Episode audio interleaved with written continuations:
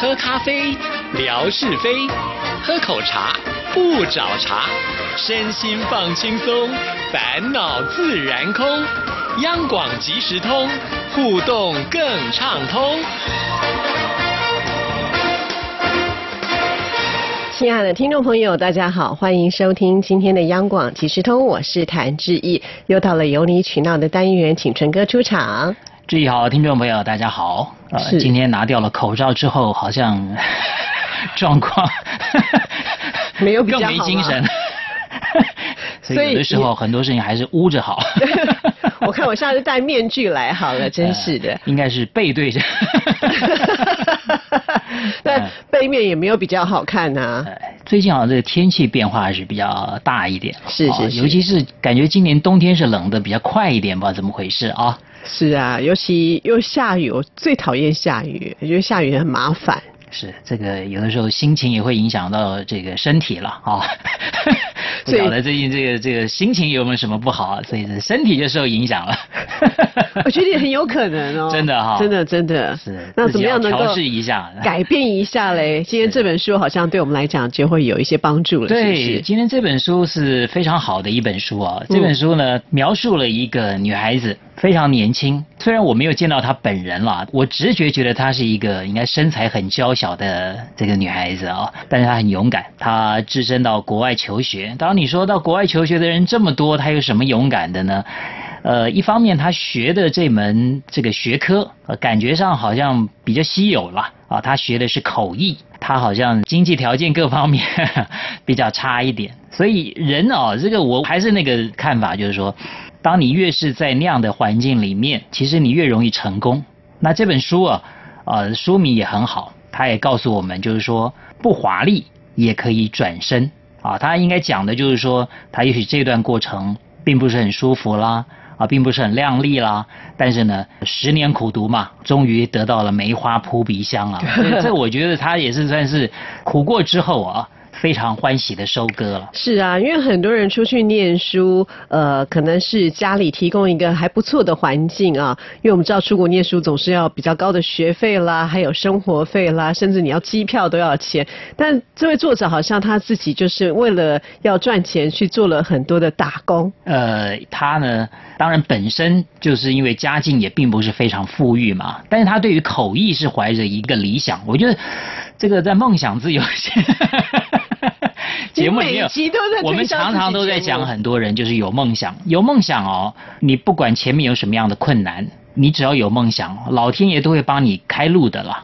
那当然，他的辛苦，我觉得不只是说他的求学的过程很辛苦，更重要就是当他刚学成的时候，你刚刚讲了打工啊什么的哦，其实这个就是在你这个拿到了学位啦，或或者说你刚刚拥有了这个技能之后，你在职场上面，你不见得能够找到一个呃跟你自己觉得你已经投注了相当的心力那种投资相对的报酬。哦，因为一开始的时候，人家还是不知道你的能耐在哪里，对对对对不对？对所以你可能需要花一点时间，让人家知道你，才有办法去赚这个钱。是，那当然他在里面提到了很多故事，我觉得他是蛮会说故事的人啊、不管说是他在国外求学的经历，还有呢他教学的经历啊，当然他还有一些工作的经历，而且他很有意思，他这本书呢感觉是用倒叙法。他把自己求学的经历摆在最后，他反而是先跟大家分享了他工作上面的经历。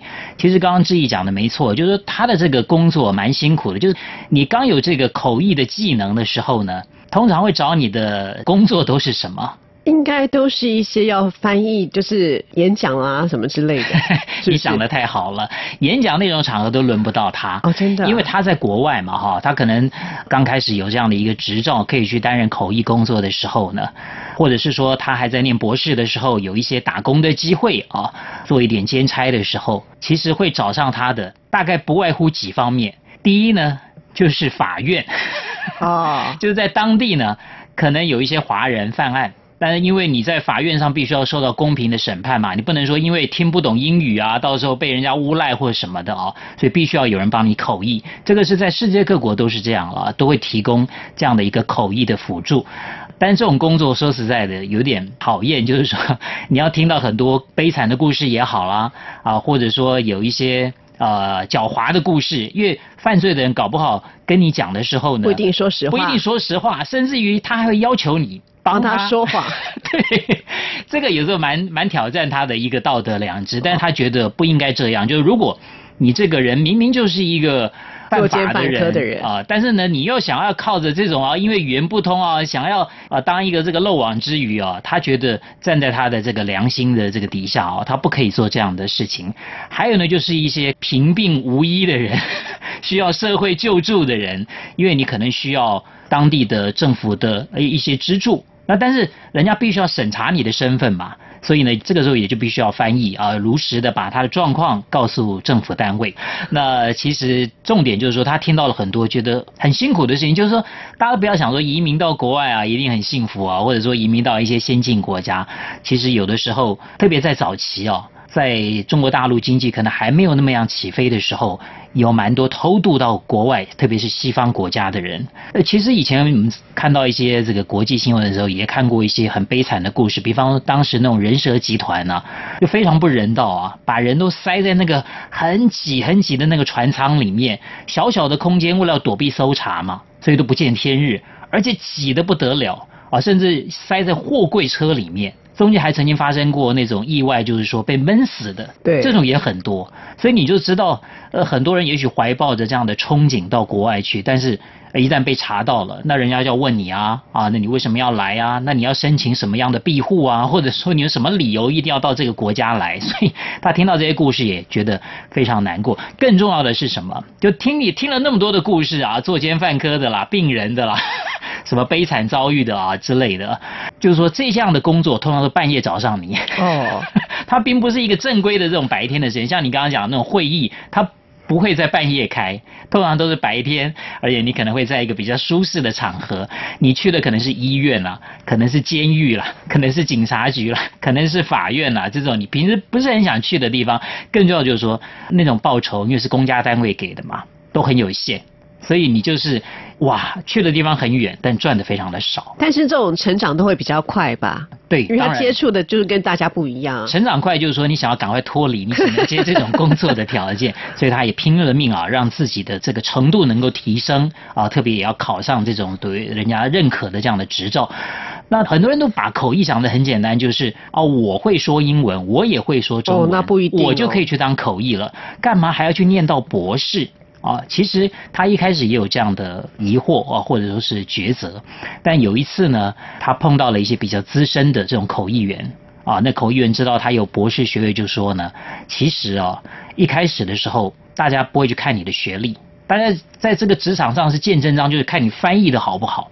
你翻译的好，大家基本上就买单。可是之后，大家如果知道你有博士学位的话，当然就会更加的这个尊重你了啊，或者说哎了解你，你并不是没有内涵的，而且有学过的呃跟没学过的，未来在更广泛的发挥的时候，那当然就会差异就会慢慢出现了。所以他也鼓励就是说，哎不要因为一开始的时候感觉我花了这么多钱去念书，就好像跟别人没有拿到博士学位的人好像拿到的这个报酬报酬是一样嘛啊。他说你要这个看未来啊，果然他慢慢慢慢慢的磨磨到现在他已经。不但是自己可以接很好的工作了，就是你讲的啊，那穿的漂漂亮亮的，在这个会议场里面啊，或者说是陪同出席国际会议，哎，这种感觉起来就是特别获得尊重的，而且还可以到学校里面教书。对，其实这些都很不容易耶。翻译啊，虽然好像是说会说某一种语言，然后能够做一个翻译，但是你要想，他要接触的是各行各业的人，在各行各业当中有很多专业的部分。其实呢，如果他们要去完全了解，不是这么的容易。说真的。对，其实这种这种口译啊，到了最后，其实别人会把你当成是一个依靠，所以你的工作是非常重要的。但当然也不能说光羡慕这种口译，就是说哇，这看起来很风光哦。而且说实在，他翻译的怎么样，有的人不见得知道。以前不是有个新闻嘛，有一个翻译是乱翻呐。对不对？后来被人家抓包啊，因为根本也听不懂就乱翻。我觉得长远的话，你是不可能做这样投机的事情了，因为这个终究还是会被发现。除了说这种翻译乱翻以外，还有那种手语乱比的也有。但是那种迟早会会被抓包，所以呢，这个工作必须要很扎实。对对对可。是有的时候哦，这个社会是不是能够尊重你，就是说了解你，这个可能需要时间。有的时候要要把自己的一个权威建立起来。他在书里面提到了，他去教书的时候，呃很多人一开始也搞不清楚啊，他到底有多少能几耐两啊。第一堂课，呃，去的时候，大家想说你那么年轻，啊。看起来又娇小，对对对，我我怎么可能服气呢？他通常第一堂课是这么上的啊，他呢先用英文自我介绍，介绍噼里啪啦讲了好多这个他自己的一些状况，然后呢他就点名一位学生，哎，同学，你把我刚刚的讲的话翻译给大家听。那个同学一听到点名哦，哇塞，吓死了，就想说我们不是才在看老师表演吗？怎么老师突然就叫我们对呀、了第一堂课欸，这个时候大家就开始有点紧绷了。哦，然后呢，但是他还不能马上就松手哦，他马上就分组，你们互相自我介绍啊、赶快练习一下。哇，每个人就开始紧绷起来了啊！第一堂课啊，你就不能够太松懈啊，因为啊、先交个朋友啊什么的。那往往呢，这个可能就是你这个权威没有办法建立起来的一个关键了。所以这一开始要下马威，是他这个很擅长下马威，当然他他也知道，就是说这种学生白白种了，也会误会。像他碰到一个学生，每一堂课都非常认真，他以为他终于碰到知己了，因为他知道他上的这种英文课啊，坦白说，在台湾有一些学校的学生也不过就是说应付一下啦，并不是每个人都都这么有兴趣。他发现有个学生很有兴趣，他就觉得哇，应该要对他这个另眼相看呐啊对他的要求呢尽量满足。就有一天那个学生就发飙了，学生跟老师发飙，学生发飙，他说：“老师，为什么你每次出的作业呢？你好像大家有教没教你都没关系。”他说：“这个我是上大学的课嘛，哦，你愿意教哦，你是要自己进步啊，那我就会愿意多教你一点。那你不想学，我当然也不勉强你嘛，嗯是不是？到时候考试也许就见真章了。”对呀、那那个学生就说：“难怪你这个上的课大家都不来听了，哈、或者说退选的人这么多了，就是因为你抱持这种心态嘛。”他觉得说这个学生一向很挺他嘛，就说：“那你有什么建议呢？”好，老师你应该每一次出的作业都要拿回来修改，跟大家讲啊，然后给分数。他说这样大家才会认真啊。从此呢，他就去修正了一下。他本来以为啊这个事情就就解决了嗯啊，可是事实上他觉得到大学里面这样做有一点好像在教中学生、小学生一样了啊，太细了。但是后来这个学生还是不满意，为什么呢？他觉得老师每一次的这个分数啊，并没有就是说完全的反映在成绩上面，怎么说？就是说学习成绩啊，哦，并没有完全的反映。他觉得，哎，我每次都很认真，每次都怎么样？就为什么我学习成绩并没有说特别好，或者说特别跟别人有那么大的差距？就每次为了那一两分呢、就跟老师争得面红耳赤。所以后来呢，就有学生呢也来跟他讲，他说：“老师啊，这个同学呢，他就是要求高分的学生啊，他就是很斤斤计较的。所以呢，这个老师才恍然大悟，他觉得这个同学可能并不是真的对口译有那么大的兴趣，哦他的兴趣只是在于分数。”是，他觉得有一点灰心了、他觉得啊那么用心啊满足这个学生的需求，希望能够灌输一些心理，好像碰到了同好者，因为在台湾真的想学口译的人，坦白说没有那么多了，不容易啊。对对，他觉得找到了知音，就发现原来是南辕北辙的目的。是，那就有点遗憾了、对。对对，所以你会发现到这个职场上面呢，常常有的时候你你下了功夫，你不见得有这个相应的回馈，常常你会灰心。但是他也从很多的这个每次的教训里面知道，这个本来就是一个人生的常态了，也不用过于在意。你只要能够对自己的每一次的工作百分之百的这种付出啊准备，那你就无愧于心了嘛。是，所以其实这本书讲起来还挺正面的，哎，对，非常正面，我觉得非常光明面的这样的一本书了啊。是那当然，它里面也提到了趣味的这些事情了，比方他自己在参加考试的时候，他说因为哦。这个国外的的使用方法、文法跟中文的使用方法或者惯用语啊都不大一样。他说最难对他来讲最难的就是数字，因为英文的数字，比方说一万，十千，对，讲的是十个千，对，好、一亿讲的是一百个百万。所以呢，当他考试的时候啊，人家就先用英文讲了啊，如何如何如何。一亿的时候，五亿啊，什么时候叫他用中文讲的时候，他突然讲不出来了。他有些像要做一点笔记嘛，是啊，他当然记笔记快一点了，他就写了五百个 million，五百个百万。，就人家突然叫他讲的时候呢，他讲不出来，因为他换算不过来。嗯因为英文当然是用讲的是五百个百万，所以他笔记就写五百个 million。嗯，就真的叫他讲中文的时候，他心里脑子里面在想，到底是五亿，还是零点五亿，还是五十亿、五百亿？哦那就差很多了，对，结果后来呢，他就考砸了啊、当然，他就觉得说，其实你知道，就是做口译啊，这个方方面面真的都是非常困难的。有的时候做的口译的项目有那种运动的啦，你要知道一些运动的术语对啊，还有一些医学医的啦，学的啦，对啊，各方面的啦，或者是说那种高科技的，是。你要怎么去翻译的？所以这行工作真的不简单嘛。对啊，所以可以通过这本书呢，来了解一下这个作者他是怎么突破的啊。那怎么样把这本书送给听众朋友嘞？当一个口译员呢，你觉得最需要具备的是什么？好了，哦什么条件？好了，对啊当语文一定是的了。那除了语文之外，我觉得像记忆要非常好，因为有时候它是很大一段，对不对？如果你没有记下来的话，你可能听了前面忘了后面，或听了后面忘了前面也不行。对，其实当他们在受训啊，或者说在求学的时候，确实啊，老师曾经给过这样的训练，就是不让你抄笔记的。哦，啊，这个就是真的要考验你的你的记忆。还有一个就是反应，呃，曾经老师问过一个问题：一只毛毛虫要过河，呃，有什么方法？这跟口音有什么关系呢？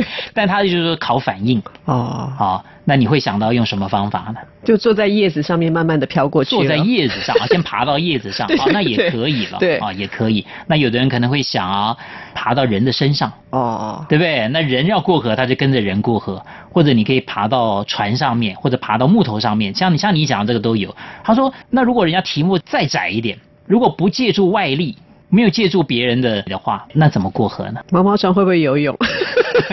你觉得呢？哦这个有点这很难，对不对？对好，有一个就是说你祈祷嘛，对不对？摩西有了红海分开了嘛，你就爬过去了。这是一个，这我刚刚才想到的啊。作者想到的是什么呢？什么？啊，毛毛虫就在岸边呢，等它几个月，等到变成蝴蝶以后，就可以飞过去了。哦，那这个我觉得还蛮厉害 这。个不错了。对对对对，我刚刚想到的就是说祈祷啊，这个摩西出现。这个比较难吧？还有真的有有时候他说上课老师真的题目是五花八门呢、有一个教授呢一板一眼，而且呢这出的这个题目莫名其妙啊。上他的课第一不能迟到，嗯，一定几点钟开始就几点钟开始，这第一点。第二点，服装要求男生打领带，女生穿套装。第三点，上课的时候呢发一根吸管跟一颗马铃薯，要干嘛呢？吸管跟马铃薯对，他说呢要你用吸管呢把马铃薯穿过去。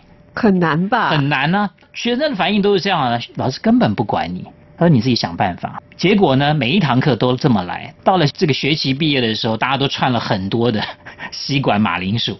他说这个就是说，呃，磨练大家的这种意志了，呃，就是不要放弃，想办法去克服它。